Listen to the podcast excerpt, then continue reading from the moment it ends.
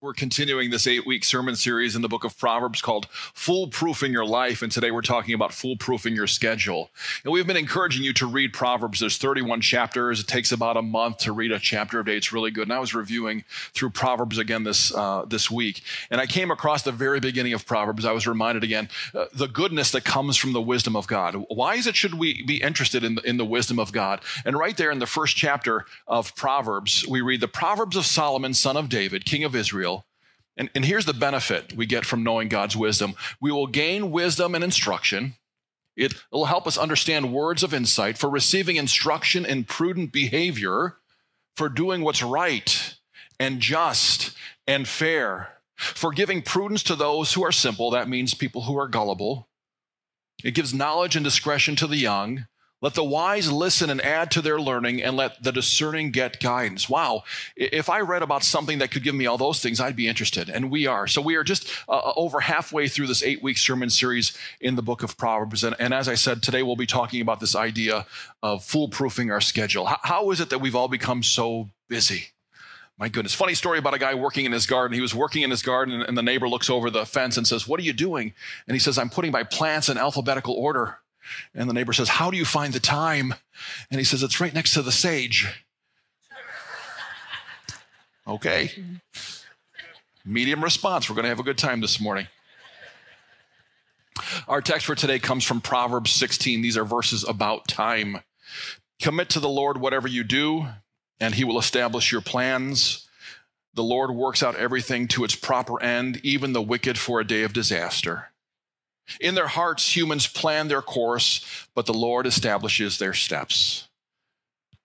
May it honor God that we would be blessed by the reading of his holy word this morning. Let's come together in prayer. Father in heaven, in quiet times, we see your face and we feel your holy presence. We can get too busy and too hectic and we run aimlessly from you. This morning, help us to bring wisdom into the busyness of our life and foolproof our schedules. Oh, Father, we need help here. May the words of my mouth and the meditation of my heart be pleasing in your sight, my Lord, my rock, and my Redeemer. For Christ's sake we pray. And together we all say, Amen. First, I want to look at this wonderful paradox we find in Proverbs 16:9, because it seems like we've got to do a better job of understanding these words. And we'll spend some time here as a place of introduction. Proverbs 16:9 says, The heart of man plans his way, but the Lord establishes his steps. So it seems to me like there's almost two things going on here. People might say, if God is in charge, then what difference does it make if I make plans, if I schedule out my day? Or, or the opposite, since my choices count, certainly God cannot have planned my steps. But it's both and. Remember, Pharaoh in the Bible hardened his heart. The Bible says Pharaoh hardened his own heart, but it also says that God hardened his heart. Well, which one was it? It was both. In Acts 27, Paul says that God told him that nobody on the ship would die. But when the sailors try to get in the lifeboat, Paul says, Stay here on the ship or else you're going to die. Well, which one was it? It was both. Not a contradiction, but a paradox. When one theologian was asked how he justifies or reconciles, how he reconciles the idea that God is fully in control, yet we have freedom, he says, I don't have to justify, friends. Our Lutheran theologians would say that we have to allow both to be true, that God is fully in control of everything, yet somehow in this wonderful paradox, he gives us freedom to choose. So, as we're making out our schedules, we certainly have the ability to make out our schedules ourselves, but God is still at the same time fully in control. So, that means for us, first of all, that I can, what I schedule and what I do matters. What I schedule and what I do matters. If I thought that what I planned and scheduled didn't matter, I would have no incentives for making right choices and use my time for God's glory. Galatians 6 9, let us not become weary in doing good. For at the proper time, we will reap a harvest if we do not give up. So it means that what I plan and schedule really do matter, but at the same time, B, God is working out all things for my good and his glory. We let them both be true. It's a wonderful and beautiful paradox. God is working out all things for my good and for his glory. Psalm 135, 6, the Lord does whatever pleases him in the heavens and on the earth. Daniel 4 35. God does as he pleases with the powers of heaven and the peoples of the earth. No one can hold back his hand or say to him, What have you done? And the next one I'm going to show you is beautiful. It's from the book of Jeremiah. The children of Israel have been captives in Babylon, and now they're coming out, and they reflect and they say, The Lord appeared to us in the past, saying, I have loved you with an everlasting love. I have drawn you with unfailing kindness. So, this God who is in charge of our schedules loves us deeply with an unfailing love. So, that means I can rest in his sovereignty. If he was wicked or mean or unknowable, we'd be frightened. But our God loves us with an everlasting love. So, as he ordains our steps at the same time that we plan them, I know it's a paradox, we can trust in the sovereignty of God and still have every incentive to live for Him, still have every incentive to take my schedule, my day to day, my time, and say, Lord, this is yours. Help me lay out my schedule in a way that honors you. So now here we are. So, what does it mean to foolproof our schedule? We'll take a look at the book of Proverbs and other scripture verses to help us foolproof our schedule, to lay out our time in a way that honors God. And first of all, we want to stop here that we ought to schedule God first. He demands priority over everything, including our time. Matthew 6:33, Laura just read it from up here, a beautiful verse. Many of us are familiar. Seek first First thing, his kingdom and his righteousness, then all these things will be added to you. This comes in context. The people were worried about where we're going to get food and where we're going to get clothes. And Jesus says, relax. Come after me and my Father first. Make us a priority, and we'll take care of the rest of those details. Seek God first. This might mean the first thing in your day. Psalm 5 3. In the morning, first thing, Lord, you hear my voice. In the morning, I lay my request before you and wait expectantly. Psalm 90 14 adds to this Satisfy us in the morning with your unfailing love, that we may sing for joy and be glad all of our days making God a priority might mean He's the first stop in your day. I've shared with you my morning routine. It's nothing special, but it seems to work. I wake up, the alarm goes off, I use the restroom, I brush my teeth. If I'm lucky, there's a little coffee left over from the day before, I'll heat it up in the microwave. If not, straight to my desk, then just because I want God to be first in my life. Open my Bible, read some scripture, spend time in prayer, sets the course for my day that the rest of the time would be His also, but I want Him to know that you are first and most important, I'm grateful that you brought me through the night, Lord, and today is yours. I want to be in your word. I want to be pray in prayer, and I want you to know that. Making God first. Meeting with God first in the morning sets your course for the day. Martin Luther wrote a famous morning prayer. Some of you are familiar with it, some of you have it memorized. It's in our Lutheran catechism. You can find it online. It was so important for Martin Luther to start his day with God. He would pray this way I thank you, my Heavenly Father, through Jesus Christ, your dear Son that you have kept me this night from all harm and danger. And I pray that you would keep me this day also from sin and every evil, that all my doings in life may please you. For into your hands I commend myself, my body and soul, in all things. Let your holy angel be with me, that the evil foe may have no power over me. Amen. So, scheduling God first means more than just making him first thing in the morning. It can mean that. It doesn't have to be. Some of you, that's just uh, an impossibility for you. And if it's truly an impossibility, okay. But I would urge those of you who don't do that and can make God the first thing in your day, try it first thing in the morning. But, but it also means that he ought to be God over everything else in your schedule. Now, I know we do things, right? You go to work, you go to school, you do laundry, you do groceries. This past week, we shoveled the driveway at least six times, right? There's other stuff other than quote unquote God stuff. But we let God be the priority in our day when we do those things with him, when we take him along with us, when we honor him in everything that we do, when we live with integrity, in times of sin, we come to Him and we, repent and He forgives us. We place others above ourselves. We live godly lives. And that means that God is the God over our entire schedule. Now, there's two places in the New Testament that talk about and give us directives in doing something every day. It's very interesting. I did the word search. The word daily is used a lot in the New Testament. Give us this day our daily bread. Daily, they will go to the pool for healing. But two places we're directed to do something daily, and they're very different and they're very surprising. So I'm urging you, urging myself to schedule, deny myself every day. What am I supposed to do? Oh, it looks like I'm supposed to deny myself.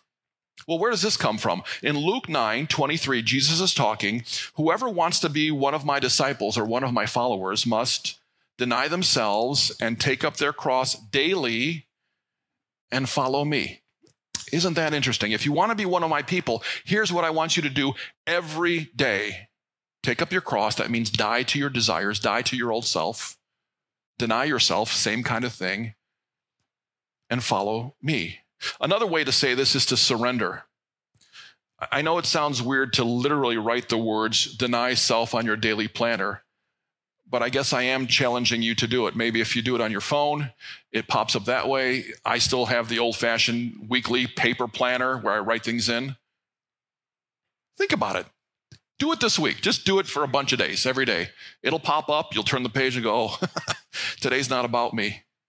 Today's about Him and how I might live for Him and how I might bless others. Denying ourselves sounds repressive. Oh no, I don't get to do any of the stuff I want to do. But for those of us who are Jesus people, we know that we're giving up bondage to sin and destructive desires of the flesh and entering into the f- true freedom that we have in Christ.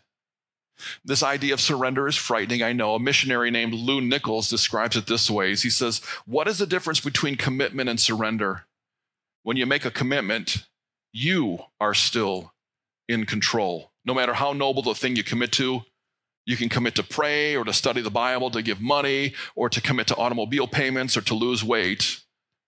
Whatever the man chooses to do, he commits to. But surrender is different. If someone holds a gun to you and asks you to lift your hands in the air as a token of surrender, you don't tell that person that you are committed. You simply surrender and do as you're told. Now, that's a stark illustration, right? Because Jesus doesn't come to us with a gun, yet he still demands surrender. He still demands, I want all of you, because if I can't have all of you, I can't have uh, any of you. So we surrender. We don't say, Lord, I'm committed to you. Lord, we say, I'm surrendering to you. You have everything that I am, including my schedule, including my minutes throughout the day. Maybe the idea of scheduling self denial comes in a form of a prayer. I found this one online. It seems to be very helpful for me. Jesus, you are my only treasure. Take, Lord, and receive all my liberty, my memory, my understanding, and my entire will, all I have and call my own. You have given all to me, Lord. I return it. Everything is yours. Do with it what you will. Give me only your love and your grace. That is enough for me.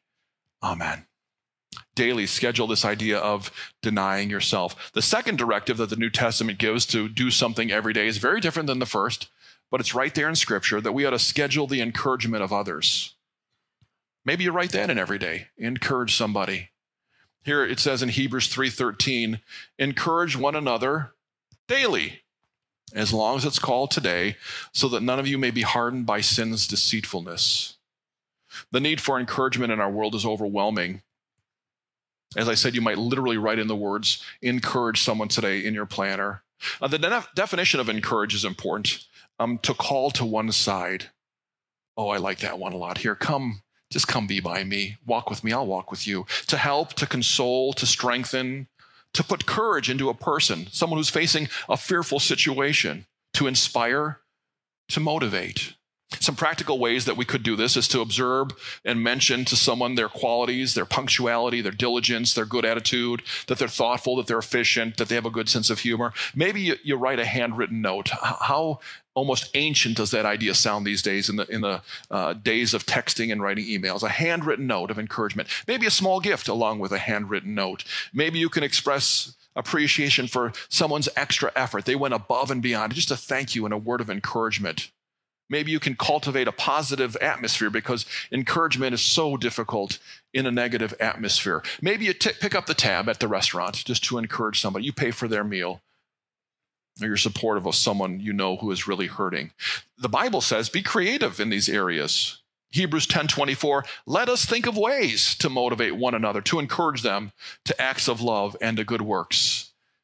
And back to the book of Proverbs, it reminds us how good encouragement is. Worry weighs a person down, but encouraging, an encouraging word cheers a person up. So we've already kind of touched on this, but I want to expand on it. Our next stop is to make God the God of everything else in your schedule. Make God the God of everything else in your schedule. Um, really a beautiful psalm, Psalm 31, and then we find in verses 14 and 15 but I trust in you, O Lord. I say, You are my God.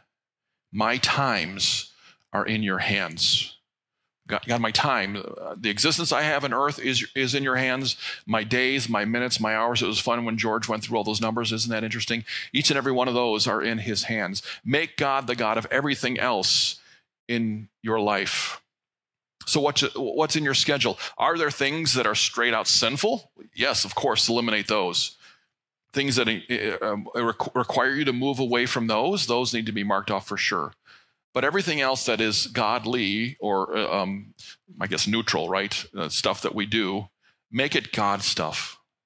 And one of the ways that helps me think about that is this rough uh, illustration. You know, the list of things that we do. We work, and then there's time for leisure, and maybe we exercise or take a vacation, do housework. Could have filled it up with school and all the other stuff. Uh, but let God at the top flow down through those things. See how it's flowing? Let Him saturate those things. Let Him be a part of those things. And we purposely did it in red so it would look like blood the blood of Christ flowing through those things, the freedom that we have in Christ throughout our day because of his sacrifice, that he bought us back from death, despair, and darkness, this mess we find ourselves in because we are sinners and, and, and that we can have our time with him now because of that. The great exchange that took place at the cross, that my wretchedness and my darkness was put on Jesus, and he gave me completely his goodness. And now I am a good person, not because I'm a good person, but because Christ's goodness was put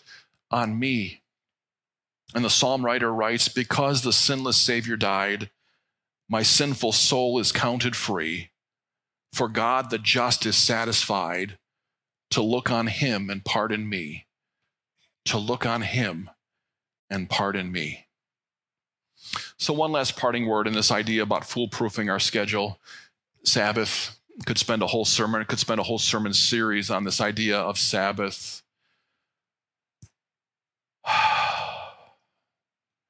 Relax, sit, quiet, eyes closed in his presence, either an active worship or just sitting and being refreshing, recharging, refocusing. The Bible talks about it. We number it commandment number three from Exodus 28. Re- remember the Sabbath day by keeping it holy. Not restrictive. Remember, this is not taking away good stuff. This is good for us. Spend time in Sabbath. So much we could say here. Suffice it to say that in Matthew 12, Jesus says, I am the Lord of the Sabbath. There was a big discussion about what Sabbath is. What are we allowed to do? Are we supposed to just sit or can we? He said, Relax. I'm the Lord of the Sabbath. Be in me and let me be in you, and there you will find rest. You will find Old Testament Hebrew word shalom. This peace, this overwhelming peace that is supernatural. It literally means nothing broken, nothing missing. Would you like that in your life? Would you like there to be nothing broken and nothing missing? We find that shalom in the peace that we have when we Sabbath, when we find our time with Him and we let Him recharge us and refocus us and refresh us. Well, time went fast on this sermon about time.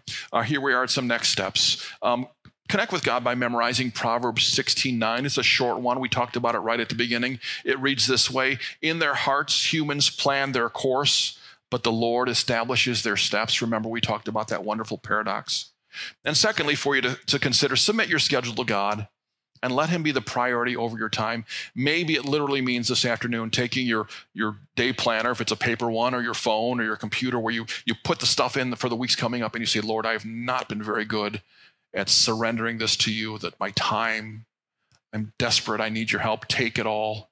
Show me how to foolproof my schedule. Let my time be your time. And number three, be aware of your busyness. we have all become so busy, but, but give yourself a break. If you're busy, don't beat yourself up. But find time, find pockets in the, in the day to Sabbath, to be with Him, to refocus and refresh, excuse me, and, and to recharge. Let's um, spend some time in prayer here. Father in heaven, we admit that the enemy can fill our schedules with things that take us away from you. So forgive us and give us wisdom to foolproof our schedules so that they may re- reflect your priorities and your will for our lives. We trust you, Lord, with our time. God, we trust you with our time. We pray this in Christ's name, and together we all say, Amen.